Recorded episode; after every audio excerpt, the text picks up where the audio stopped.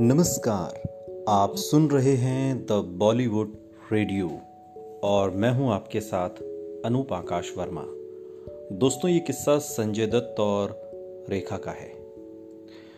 बॉलीवुड की मशहूर एक्ट्रेस रेखा ने अपनी फ़िल्मों से पूरे देश में अपार लोकप्रियता हासिल की है।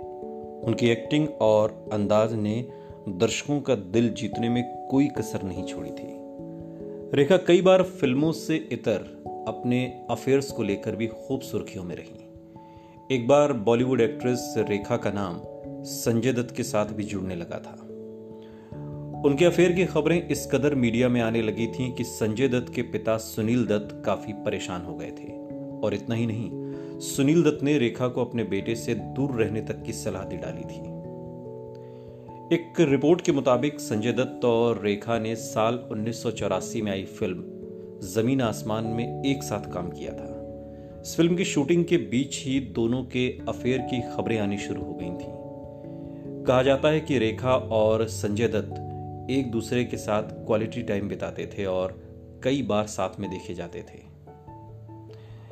संजय दत्त और रेखा से जुड़ी यह खबर सुनील दत्त तक पहुँच गई थी और इससे सुनील दत्त काफ़ी परेशान हो गए। उन्होंने पहले संजय दत्त को इन सभी चीज़ों से दूर रहने और अपने करियर पर ध्यान देने की सलाह दी। हालाँकि संजय दत्त ने अपने पिता की बातों पर ध्यान नहीं दिया। तब मीडिया में खबरें आने लगी थी कि संजय दत्त और रेखा ने गुपचुप शादी कर ली है और इस खबर से सुनील दत्त को काफ़ी झटका लगा था। वहीं जब बेटे ने उनकी बात नहीं सुनी तो सुनील दत्त ने सीधे रेखा से बात करने का फैसला किया। उन्होंने रेखा को अपने बेटे से दूर रहने की सलाह दी। उस दौर की खबरों के मुताबिक सुनील दत्त के मना करने के बाद भी रेखा और संजय दत्त में दूरियाँ बढ़ने लगी थी।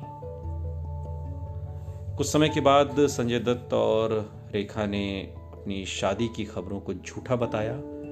आपको बता दें कि सुनील दत्त से इधर संजय दत्त की माँ नरगिस दत्त भी रेखा और संजय दत्त की बढ़ती नजदीकियों से परेशान रहने लगी थी।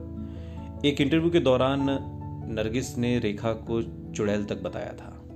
साथ ही उन पर कई आरोप लगाए थे। नरगिस ने कहा था कि रेखा दूसरों की नज़र में एक चुड़ैल से ज़्यादा और कुछ भी नहीं है। सुनते रहिए। द बॉलीवुड रेडियो, सुनता है सारा इंडिया।